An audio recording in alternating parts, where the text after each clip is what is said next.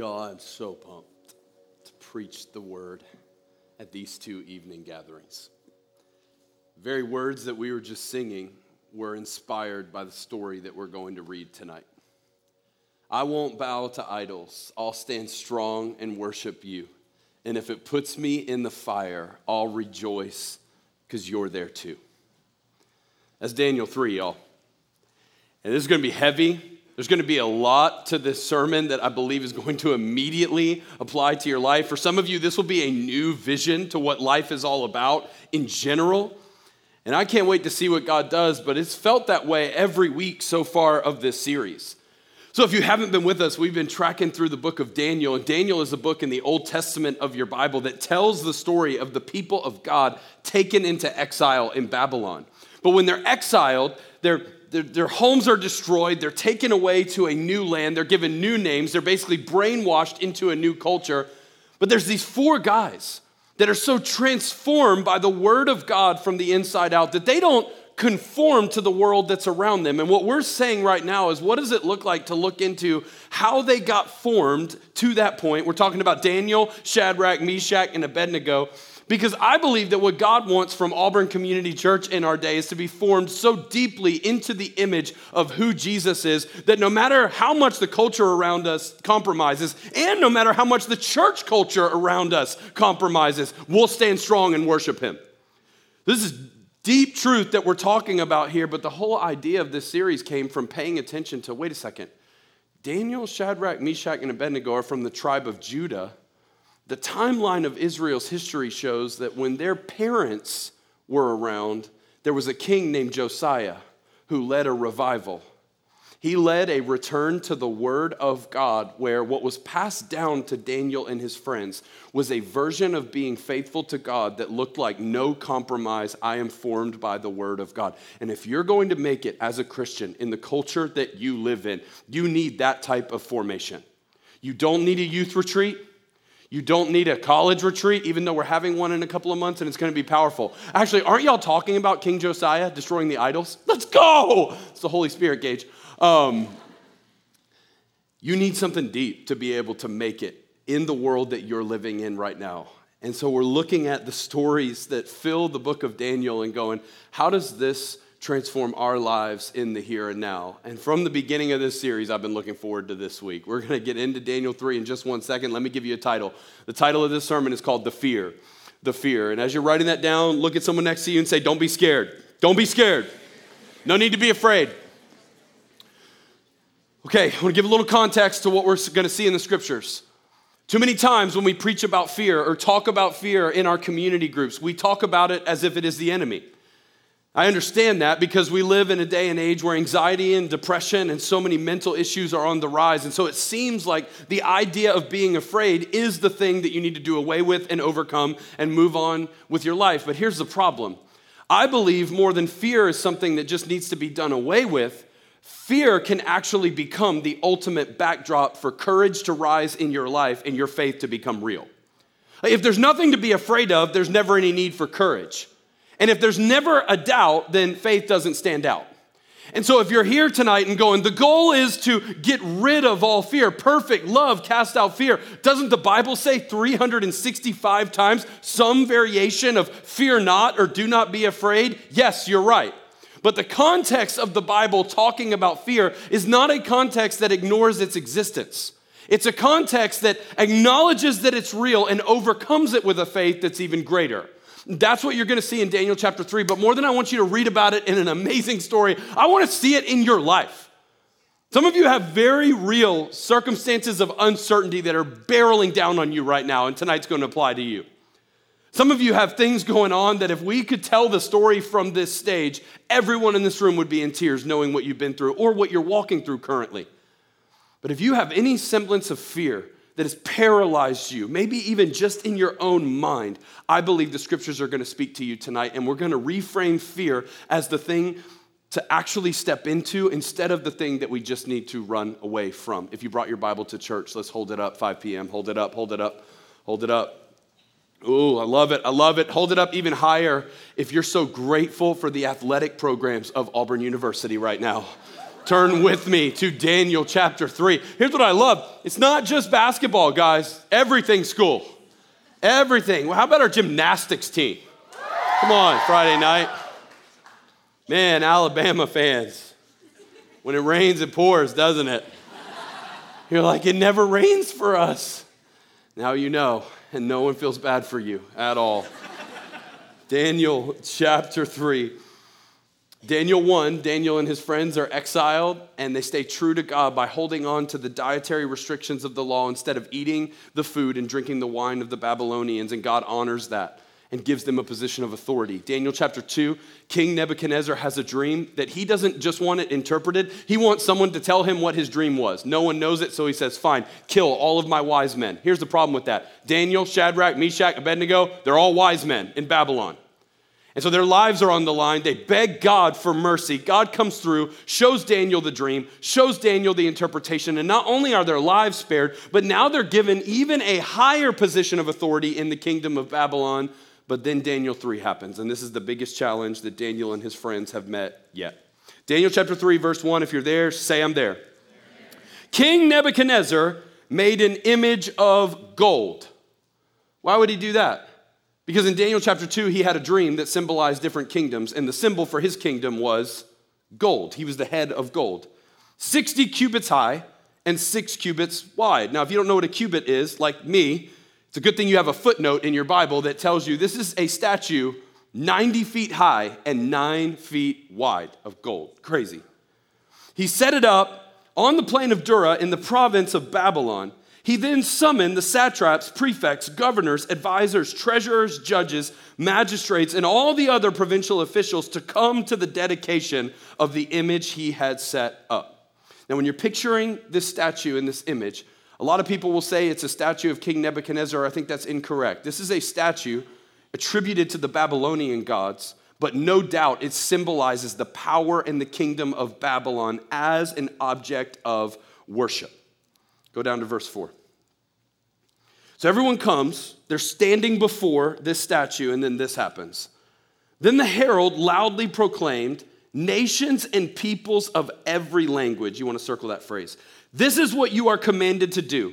As soon as you hear the sound of the horn, the horn, flute, zither, lyre, harp, pipe, and all kinds of music, you must fall down and worship the image of gold that King Nebuchadnezzar has set up. Whoever does not fall down and worship will immediately be thrown into a blazing furnace.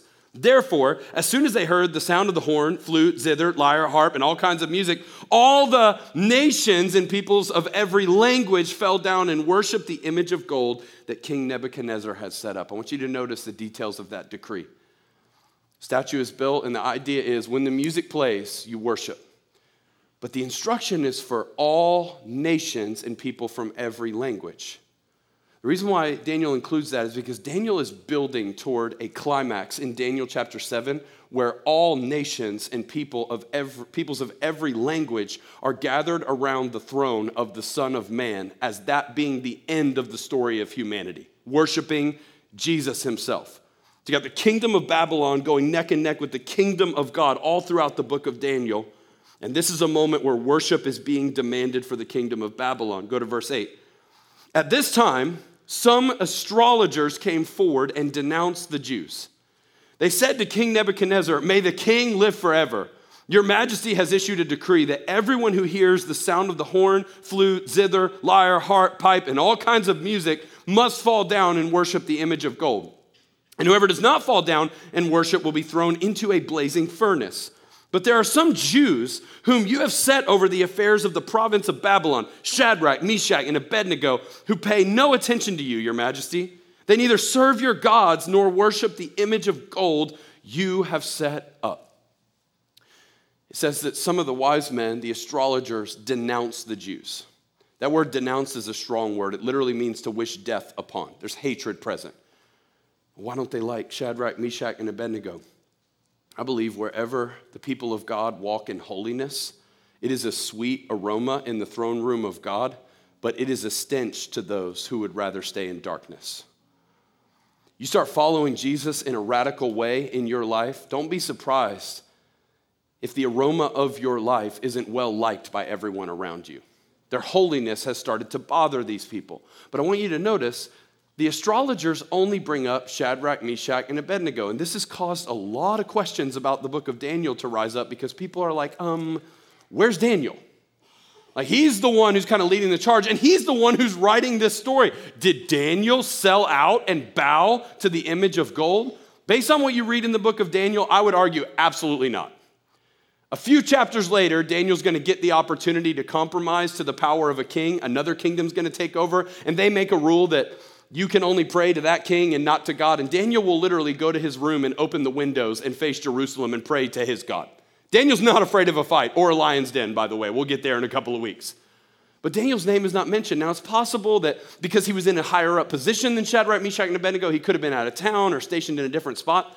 But I believe that Daniel had a position of so much favor with Nebuchadnezzar because he interpreted his dream that the wise men are literally scared to bring up Daniel's name.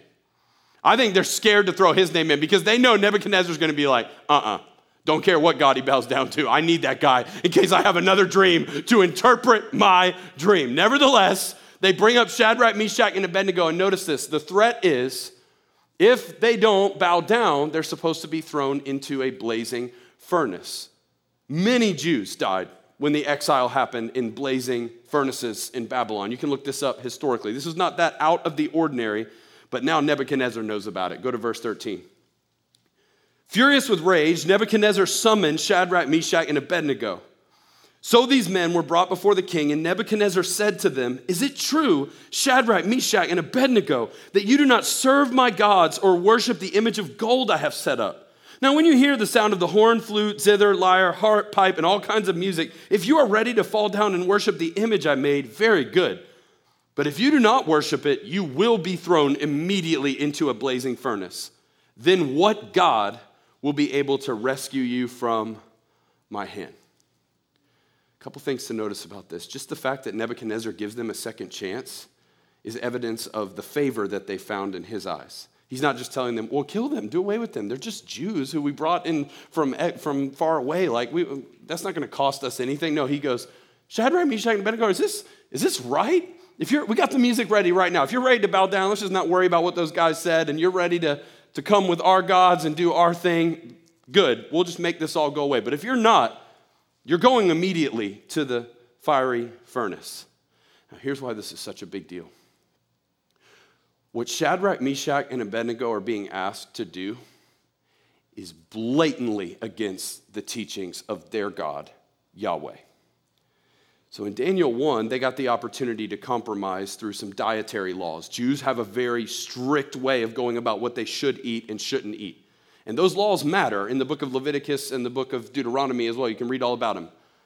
But the laws that matter the most in the Jewish mind are the Ten Commandments. And the first two of the Ten Commandments are You shall have no other gods before me, and you shall have no idols. For Shadrach, Meshach, and Abednego to bow to this statue, it's more than just bow. Who cares what they think? It keeps your life. Say I'm sorry to God later. No, no, no. This would be a totally turning your back on your God. And the context, by the way, of the first two Ten Commandments, you shall have no other gods before me, you shall, no, you shall have no idols. I grew up reading those two commandments and I was like, well, God, why'd you say the same thing twice? Maybe they're just that important. God wasn't saying the same thing twice. An idol is a man made image that you have the opportunity to worship.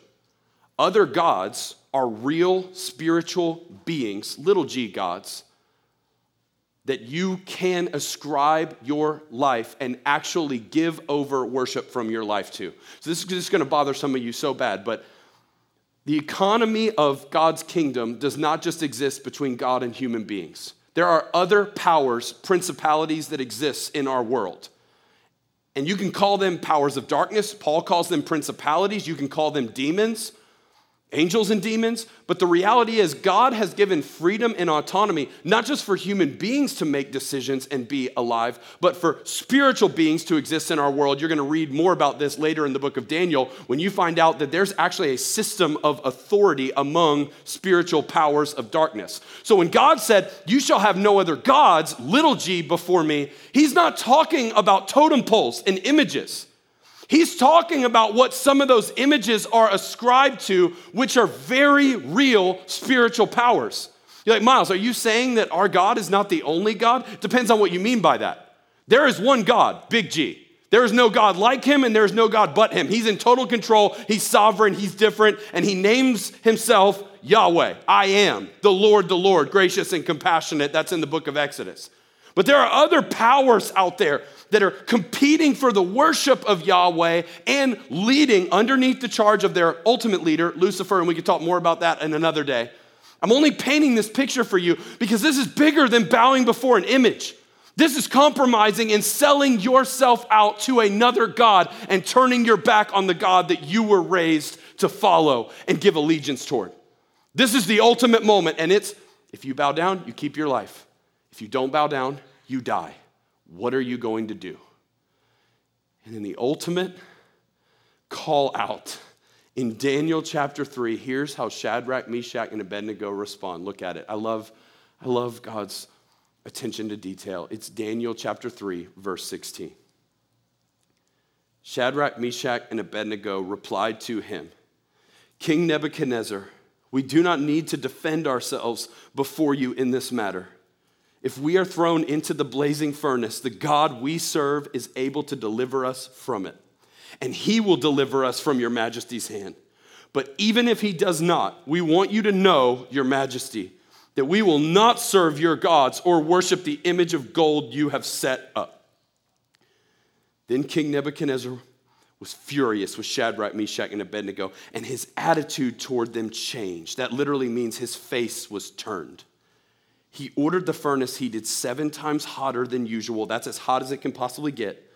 And commanders and, and commanded some of the strongest soldiers in his army to tie up Shadrach, Meshach, and Abednego and throw them into the blazing furnace.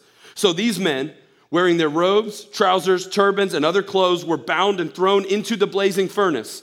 The king's command was so urgent and the furnace so hot that the flames of the fire killed the soldiers who took up Shadrach, Meshach, and Abednego. And these three men, firmly tied, fell into the blazing furnace. I want to stop right there. If that is where this story ended, God would still be good. When Shadrach, Meshach, and Abednego say, Our God is able to deliver us, we don't need to defend ourselves, but even if He doesn't, we will not bow before your gods. They make it known that they're not just willing to go into the fire because they expect to be delivered, they're willing to go into the fire even if it means they die. And so they're tossed in, and the soldiers that toss them in are killed just by getting close to the flames, how hot the furnace is at this point. And then look at verse 24. Then King Nebuchadnezzar leaped to his feet in amazement and asked his advisors, Weren't there three men that we tied up and threw into the fire? They replied, Certainly, Your Majesty. He said, Look, I see four men walking around in the fire, unbound and unharmed and the fourth looks like a son of the gods. Nebuchadnezzar then approached the opening of the blazing furnace and shouted, Shadrach, Meshach, and Abednego, servants of the Most High God, come out, come here. So Shadrach, Meshach, and Abednego came out of the fire, and the satraps, prefects, governors, and royal advisors crowded around them.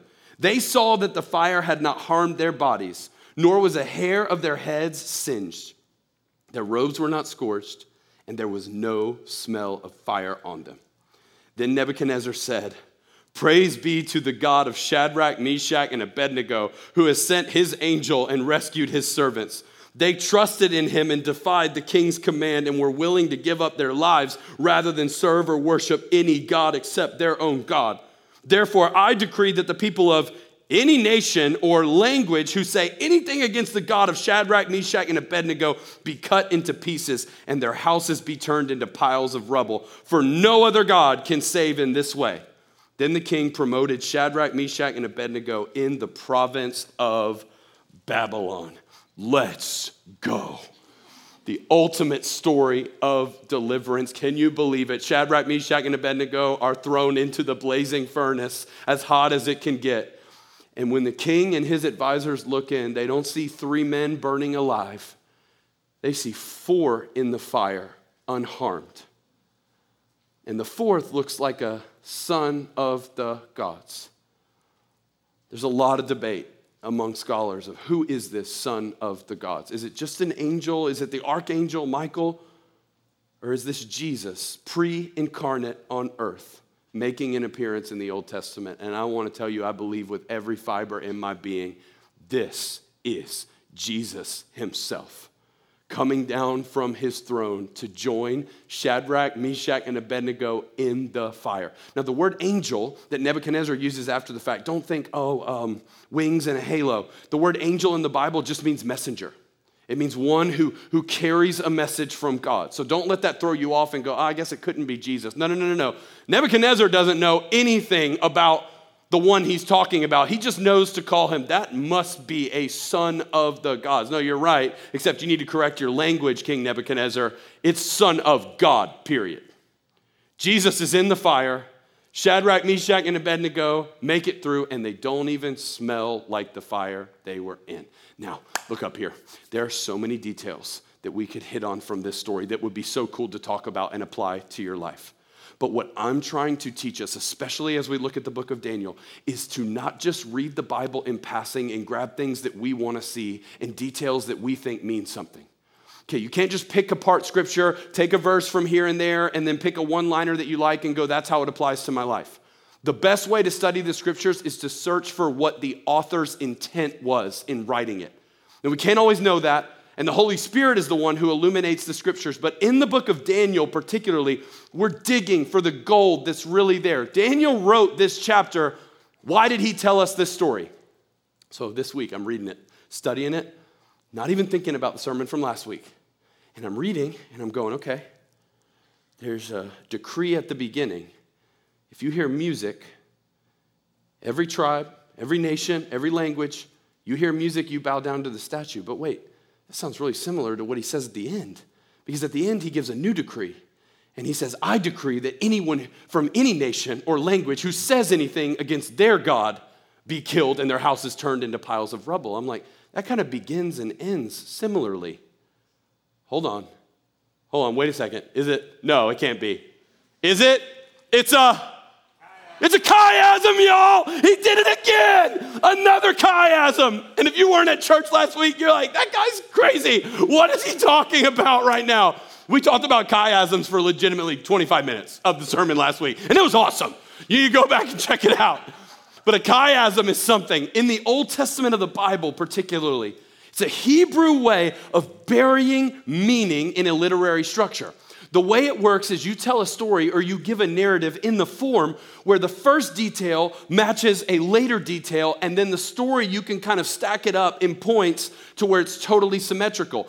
The creation account in the book of Genesis is a chiasm. We talked about that last week. If you want more on chiasms, the Bema Discipleship Podcast. That's B E M A with Marty Solomon. It's phenomenal. And so many of you emailed or sent DMs in this week saying, chiasms, this has changed my life. This is amazing. Some of you are reading Leviticus and it's making sense for the first time because you're realizing, wait a second, this is written in a lot of chiasms. It's awesome. Actually, the book of Daniel, we're going to discover this later. The book of Daniel is one big chiasm with little chiasms like Daniel chapter 2 and Daniel chapter 3 in it. So we got a super chiasm on our hands, and here we go, guys. I'm so we've gone chiasm crazy at ACC, and I love it. I absolutely love it. Here's here's the chiasm of Daniel chapter three. If you're like, what are you talking about? Here's how it works. It begins with King Nebuchadnezzar's decree. It continues with the three guys getting accused and threatened the midpoint is Shadrach, Meshach, and Abednego's bold faith. They're vindicated by an absolute miracle that rescues them from said threats and accusations. And then it ends with a new decree. That's a perfectly symmetrical chiasm. Now, these things can get more confusing if they're longer because it doesn't have to be A, B, C, B, A. It could be A, B, C, D, E, F, G, all the way back to A, and you're supposed to look for the midpoint. The idea is for the meaning to be buried in the middle. So when you discover, look up here, when you discover that Daniel 3 is a chiasm, where are you supposed to look to know what Daniel is trying to tell you? Right in the middle. It's Shadrach, Meshach, and Abednego's bold faith that we're supposed to have a magnifying glass and go, what are we supposed to see? From their response. So let's go there. Daniel 3:16. Shadrach, Meshach, and Abednego replied to him, King Nebuchadnezzar, we do not need to defend ourselves before you in this matter. I love that it doesn't tell you who said it. It's like all three of them already agreed to what would be said in their defense. And their defense is we have no defense. If we are thrown into the blazing furnace, the God we serve is able to deliver us from it. And he will deliver us from your majesty's hand, regardless. But even if he does not, we want you to know, your majesty, that we will not serve your gods or worship the image of gold you have set up. I love that they continue to honor King Nebuchadnezzar throughout it because there's a level of submission that's healthy where they go, we'll, we'll submit to you as our king, but we will not submit when you call us to disobey our God. And what is said right here is something that we got to get focused on, but we can't just read it. Y'all, we got to take ourselves into this moment. If you grew up in church, you know this story. You're like three guys go into a fire, fourth one's there, protects them, they get out. No, no, no, no, no. Take yourself into this moment. In our day, this is on a beach with ISIS holding machetes, threatening you, going, Do you still want to confess Jesus is Lord? That's how real and violent and scary this situation is. And their response is not, hey, we would really rather you not kill us. We just have to be true to our God. Let's unpack for King Nebuchadnezzar how important it is for us to worship our God and serve him only. No, no, no. Their response is, we have no response. We don't even need to defend ourselves before you. Yo, don't just read your Bible and go, oh, that's nice. Read it and think about it. Dumbest response you could possibly say. We don't need to defend ourselves before you. Yes, you do. This guy can kill you. What is going on with you guys? And so I want to take you into that particular line because there's a temptation to make Shadrach, Meshach, and Abednego's faith this heroic moment that we're disconnected from. We're like, those guys just get it. They're different. Like they got something that I don't have. They, they have this hero like faith. No, no, no, no, no. They don't have a hero like faith disconnected from fear. They just have another fear that has overwhelmed a smaller one. Here's what I mean Shadrach, Meshach, and Abednego saying we have no defense is revealing of something. It reveals that more than they are afraid of Nebuchadnezzar's threats if they disobey, they're more afraid of God's response if they obey King Nebuchadnezzar. You see that? Their fear of God has overwhelmed their fear of man. It's no different than what Jesus says in Matthew chapter 10, verse 28, which says, do not fear those who can only kill the body. Fear the one who can kill soul and body in hell. No one ever talks about Jesus saying that. He says, Don't be afraid of people who can just kill you. Come on. I'm like, Jesus, that's, that's the number one thing. I'm afraid. Like, what, what are you talking about? Yeah, you should be afraid of the one who can take out not just your body, but your soul in hell. Who's that? That's not Satan. He can't do that. He does not have that authority. That's God the Father. Jesus, we're supposed to be afraid of God, not in a sense that you get intimidated and run away, but in a sense that you are awestruck by who He is, and your allegiance lies more with Him than any authority that this world would call you to walk away from Him. There's a fear of God that overwhelms the fear of man. And so when the scriptures say 365 times, do not be afraid, that is not a commandment to just close your eyes and hope that fear goes away.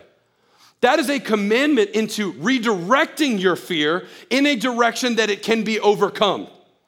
You guys know Shadrach, Meshach, and Abednego, they're scared. They don't want to die. If they are jumping into the fiery furnace going, we're ready to die, there's something wrong with them. Of course, they don't want to die. Of course, they want to live. Of course, they are human beings but they've got a vision of God that has carried them into another dimension of faith. And the reason why I have to bring this up is because most of us in this room are waiting for our fears to subside before we take a bold step of faith. We're thinking, I've got to, fear's got to be away from me before I become bold in my faith. If you wait for that to happen, you will be waiting to take a bold step of faith your entire life. Fear is never going to fully go away. Why? Because it's healthy. You know, God gave us fear as an impulse, it keeps us alive. It's intrinsic in our bodies. When a car goes past you, gets too close to you, adrenaline shoots into your brain because it's telling you That's not supposed to happen, and you need to be afraid, and it's preserving your life. When your knees get shaky, when you're at a great height, or you've jumped out of an airplane and you're like suddenly freaking out right when you look down, that's your body's response in a healthy way to go, We're trying to help you survive. But fear is overcome when you come to understand it's not that fear is bad, it's that becoming dominated by my fear and letting it become a reason to not live by faith that's the type of fear that must be dealt with and done away with. And I believe it's only dealt with and done away with when it's redirected in another direction. How, how does that happen? Here's how. I was listening to us sing one of our favorite songs to sing. Um, That's the Power. Love that song. Love it. But there's a line in it that says, There's a hope that calls out courage in the furnace unafraid. It's about Shadrach, Meshach, and Abednego. And I was standing over there where I stand every gathering, singing, emotionally responding to God, just like I need to conjure up emotion in worship to remind myself what I believe. And if you're not there, I promise you it's not as weird as you think it is. You're emotional about every other thing that you care about. And the more you get to know God, I'm telling you, the more natural it'll become to express yourself. But in that moment, I knew I was preaching on Shadrach, Meshach, and Abednego in a couple of weeks, and I was like, in the furnace, unafraid. Hmm. Were Shadrach, Meshach, and Abednego unafraid? Now, I don't normally stand during worship songs and theologically debate if what we're singing is true. Uh, and if you do, we want, we want to, we don't want you to go away, but stop. Um, please, like you're not helping anybody, especially not yourself. And, and I have been there. I have, I've never shared this at one of our gatherings before. You guys know I was that crazy critical college student who was theologically smarter than everyone and wasn't loving to anyone, like a lot of people in Auburn are? You want to know how disconnected I felt from the joy of who God was during that season? The reason why I preached so firmly against it is because I was like that, and it's miserable. It's awful. So I wasn't over there just like, okay, I want to critique every word on the screen because I feel like being the Bible police. I was over there, I was over there just going, were they afraid? In the furnace, unafraid. And in thinking about it, meditating on it, I was like, of course they were. They're human beings. But they weren't the only ones in the fire. There is one in the furnace unafraid. And it's not Shadrach, Meshach, or Abednego. It's Jesus. And Jesus' ability to be in the middle of things that freak us out transcends our fear and becomes our faith. So in the furnace, unafraid is not look how great Shadrach, Meshach, and Abednego are. Aren't they awesome? It's look how amazing Jesus is to get us through fires that should destroy us, and his power and his strength becomes our strength. Look at him in the fire. Read this Daniel chapter 3, verse 24. Then King Nebuchadnezzar leaped to his feet in amazement and asked his advisors, Weren't there three men that we tied up and threw into the fire? They replied, Certainly, your majesty. He said, Look, I see four men walking around in the fire, unbound and unharmed. And the fourth looks like a son of the gods. This is one of two moments in the Bible of its kind. The only other time in the scriptures I can think of where Jesus communicates this level of protection and affirmation over the actions of a human being is Acts chapter 7, when Stephen is about to be murdered. You ever, you ever read that story of Stephen preaching and he's being threatened by the Jews who are ready to literally stone him? And as they are killing him, he says, I see heaven open and the Son of Man standing at the right hand of God. That story has always stood out to me because when Jesus is at the right hand of God, there's a throne there. He sits at the right hand of God, never standing. But for Stephen, he stands. That's just, I'm ready to receive you, Stephen. Well done. And I got to believe that Jesus in the fire with Shadrach, Meshach, and Abednego, I don't like to just interject things into the scriptures and go, okay, what did they talk about? What did they say? And read into things that are not actually there, but come on that level of affirmation and approval to come down in your fire and go, I'm with you. And there's nothing to be afraid of. Y'all, more than I am afraid of the worst thing that could happen to me in this life, I am afraid that I will live and die and never really see stories like this happen. And the Holy Spirit's available to me and available to you. So, what I want to happen tonight is I want a vision of this moment to scare you from settling for anything less than bold faith for your life.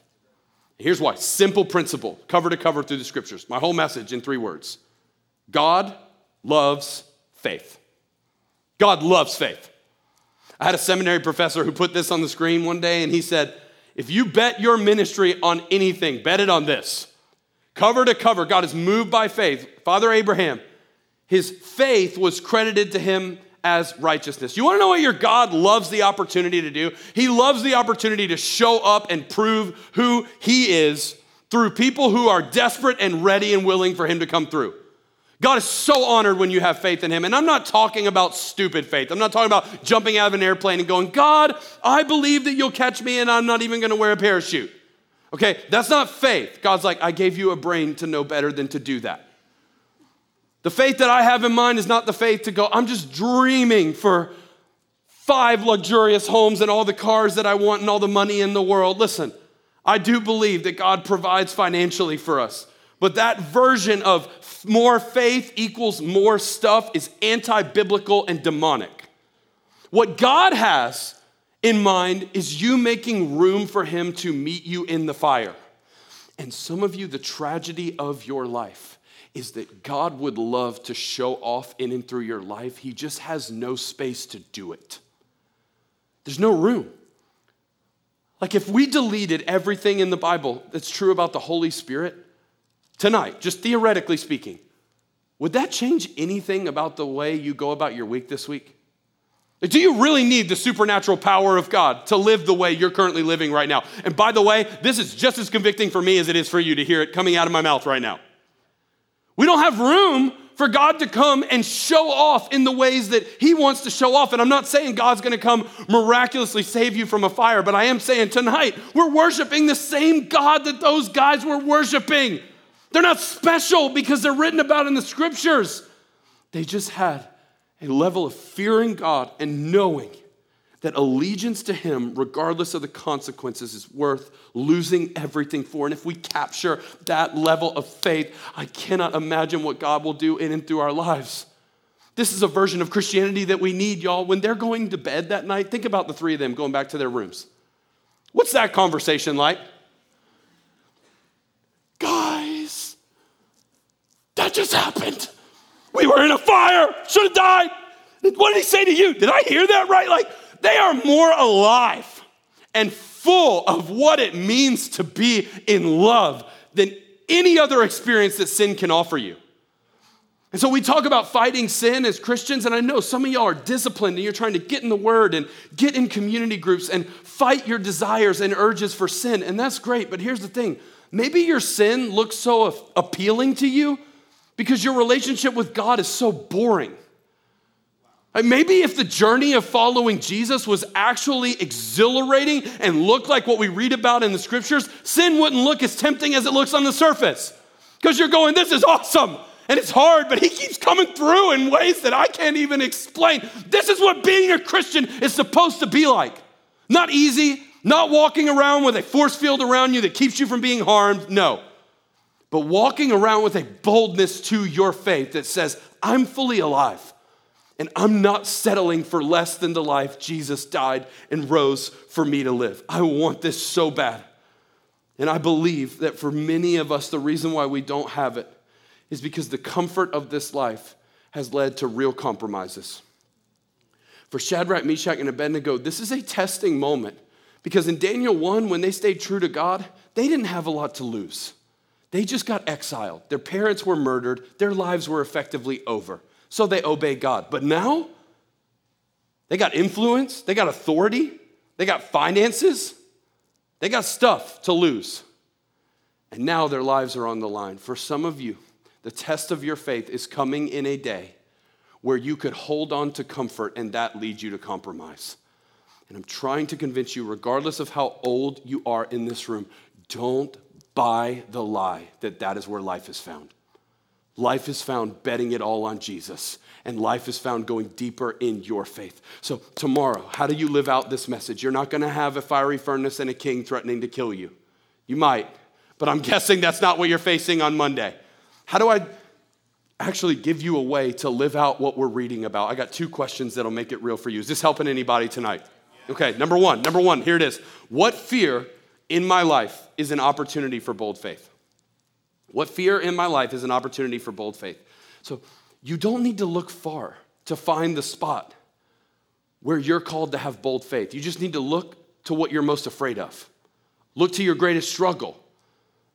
As much as I hate it, we need difficulty and uncertainty and impossibility to call on God to come and show off the way that He does. And so, what are you afraid of? What are you worried about? What are you struggling with? What is it about the future that holds you captive? Okay, find that place, find that struggle. That's where God wants you to have bold faith.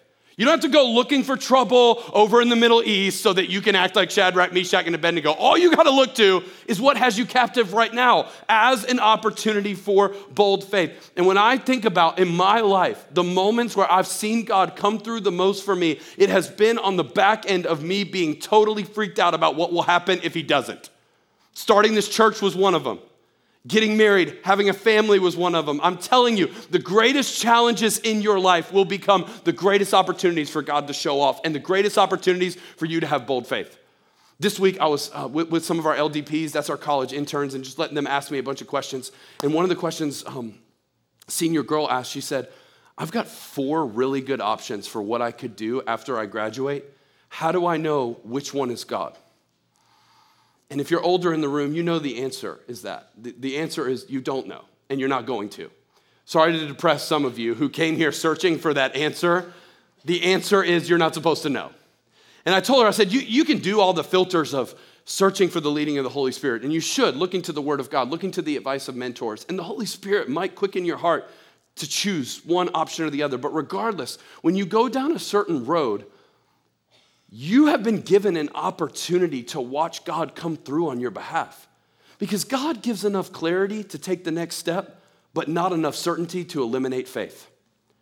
And if the Word of God is a lamp for your feet and a light for your path, God will give you enough to take a step, but He won't give you headlights into the future to go, here's where you're headed, here's why I know it's gonna be okay, calm down, breathe. Uh uh-uh. uh. Because He knows your faith over time is grown when you come to understand he sees the whole story and where we are right now, even if it looks like a fire, we're gonna get through it if he's in it with me. And I wanna be so real. This is missing from every generation in our church right now. There's like four or five different generations that attend ACC, but I wanna split it into two groups. If you're 26 and older, you're in the older group. Congratulations. If you're younger than 26, you're in the younger group. I want to talk to our younger students, and tonight is predominantly you guys. I got asked a question this week, and as I was answering this one, I was like, that is what I need to say to our students. That is what needs to be said to college students. I was asked, what are you most encouraged by with 18 to 25 year olds in your church, and what are you most discouraged by? And I was like, oh, that's such a good question. I'm the most encouraged by y'all's response to the mental health crisis. I've never seen a group of college students more kind and open and welcoming and loving because I know you guys are tired of the people around you and the friends that you knew taking their own lives. You're tired of people being lonely. There is almost no clickiness in this church. Do y'all know how rare that is for a church with thousands of college students? Every college ministry that you go to, it gets accused of, oh, they're so clicky, oh, they're so clicky. Not here. You don't know what I see when I look around our church? People who always have room for one more.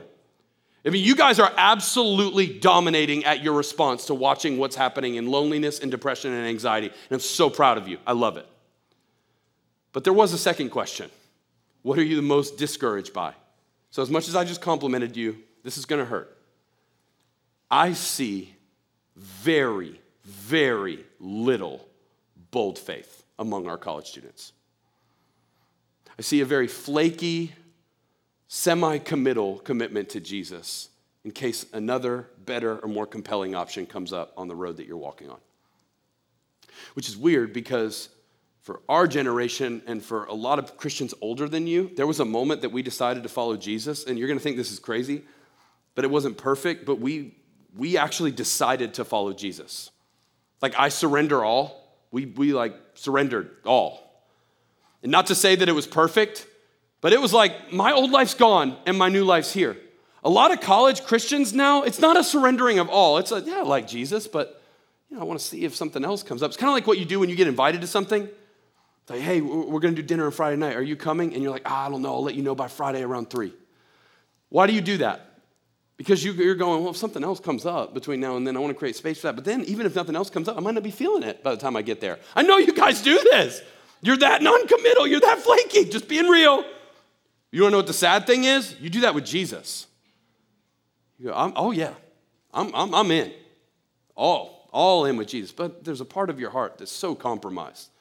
Like you literally, you've been a Christian for years, and that's never once affected the people you follow on social media. That's never once transcended the rhythms that you live with on a daily basis. It's never, and I'm, not, I'm just calling you out on that because the version of bold faith that I'm talking about is one that is fully surrendered to Jesus. And you're not going to understand the type of faith I'm preaching into unless you get to the place of full surrender. Now, for the older generation, I believe the call out for you is on your comfort zone. Because the older you get, the more tempting it is to hold on to comfort and hold on to stuff. And the more blessing God pours out, the less hungry we become for more of God and the more we want to conserve. And I felt that this week. We were fasting on Wednesday, and I was like, and I love the spiritual results of fasting, but I, y'all, I really don't like fasting because I'm Italian and I just live hungry. Like, I feel like the Incredible Hulk is about anger. Like, I don't get angry, I am angry. I don't get hungry, I just am. Like all the time. And so my stomach's growling, and I felt the Lord being like, Gosh, it's been so long since you were that hungry during the week for my presence. Why? I was so hungry for God when we were searching for a venue to have church the next Sunday. But now, thousands of people coming, new building being built, locations being started. People are going, oh, it's so cool what God's doing at ACC. I'll tell you the effect that that's had on my soul. It's made me sort of pull back and conserve and go, yeah, I can get up there and, and preach a sermon that's true to the Word of God, but God's going, you're not out there with me the way you were then.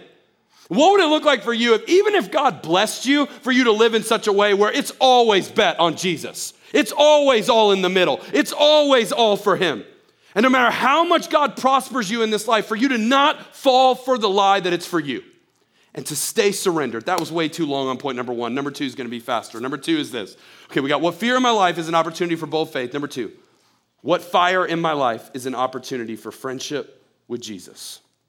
What fire in my life is an opportunity for friendship with Jesus. When I say fire, that could mean a lot in the Bible. It could mean judgment, it could mean direction, fire by night, it could mean blessing, it could mean a lot of different things. When we talk about Daniel in the fiery furnace, we're talking about the place that you have to go that you don't want to. We live in a broken, sinful world. Death is real, sin is real. There will be fires in life. And when the fire comes, it's a place that you're going, God, the last thing I want to do is go in there, but you're going in. It's that cancer diagnosis, it's that divorce, it's that breakup, it's that uncertainty. It's that, God, if there's any way around this, I just, and God's going, there's no way around this. It's here. And with everything in you, you just want to push back on a sovereign God and go, No, God, deliver me, deliver me, deliver me. And when He finally shows you we're going in, going in the fire. It is the most painful place to be, but it's also the greatest opportunity to experience a friendship and intimacy with Jesus. I'm telling you, the things God shows you when you're going through impossibilities far outweigh any time in your life where everything's going right. If Shadrach, Meshach, and Abednego were on this stage and I decided to ask them the dumb question, hey, when did God speak to you the most? What do you think they would say? They're going, Are you, do you not read the in the fire? We were in a fire with Jesus. Yes, that's the moment where his voice was most clear. Yes, that's where I knew him most deeply. It's the last place they wanted to go, but it's the first place they would think of of how God moved. It's exactly what God has done in this church through so many different families. And when I was getting ready to end this sermon and I thought about today's date and what it means to our church, I just thought, I can't believe God orchestrated it for this message to be given in this moment. Some of you weren't here, but a lot of you were a year ago tomorrow. Sunday, January 31st, 2021 was a day that marked our church forever. 21 days of prayer and fasting had just ended. It was the first time we ever did that. And we had a guest speaker here that morning, Pastor Brad Jones from Passion City in Atlanta. And he gave a message called What is Eternal Life? Now, that morning, there was a dad in our church who was parking cars. He was a high school teacher, a coach, a friend, father of three boys, and a husband. His name was Mike Power. And Mike sat right where you're sitting right now that morning.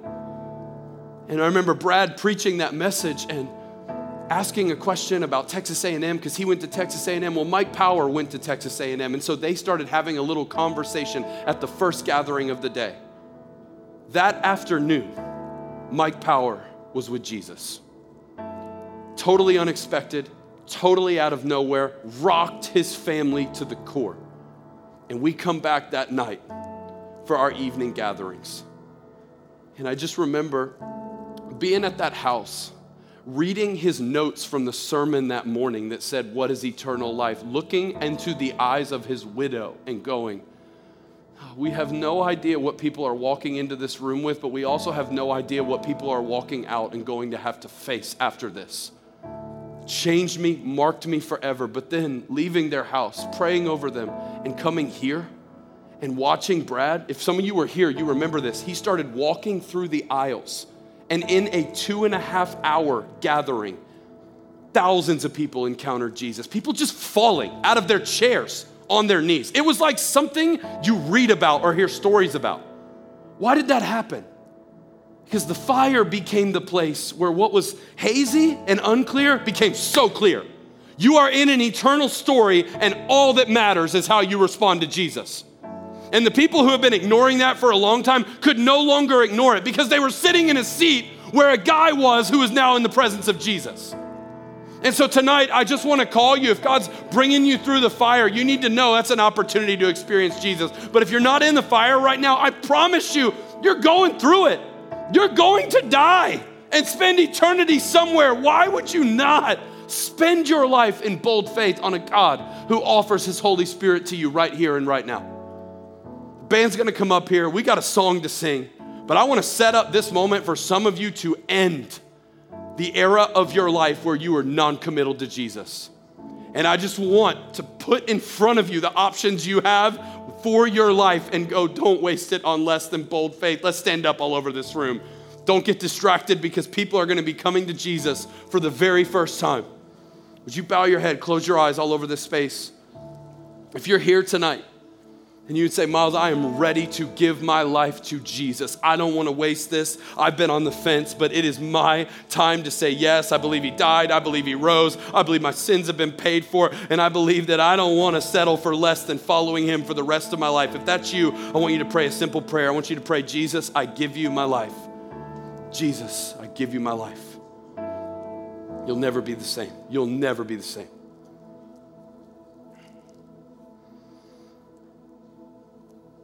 Father, I pray that among us there are people who are saying yes to you for the first time, but most of us have said yes and we're settling. God, we're compromising. God, we're scared and we're not seeing you move in the powerful ways that you promise in your word. God, I pray that full surrender would happen in this space in response to the fiery furnace that Shadrachs, Meshachs, and Abednego's would rise up all over Auburn, Alabama, and would say yes to the fullness of your calling on their lives. God, don't let us go back and settle for less than what you have. Let us say yes because your power is available today. We don't have to wait till tomorrow. You're available here and now. We sing to you, we lift our eyes to you, we give everything to you tonight in the mighty name of Jesus. Amen. Let's sing. Come on, church.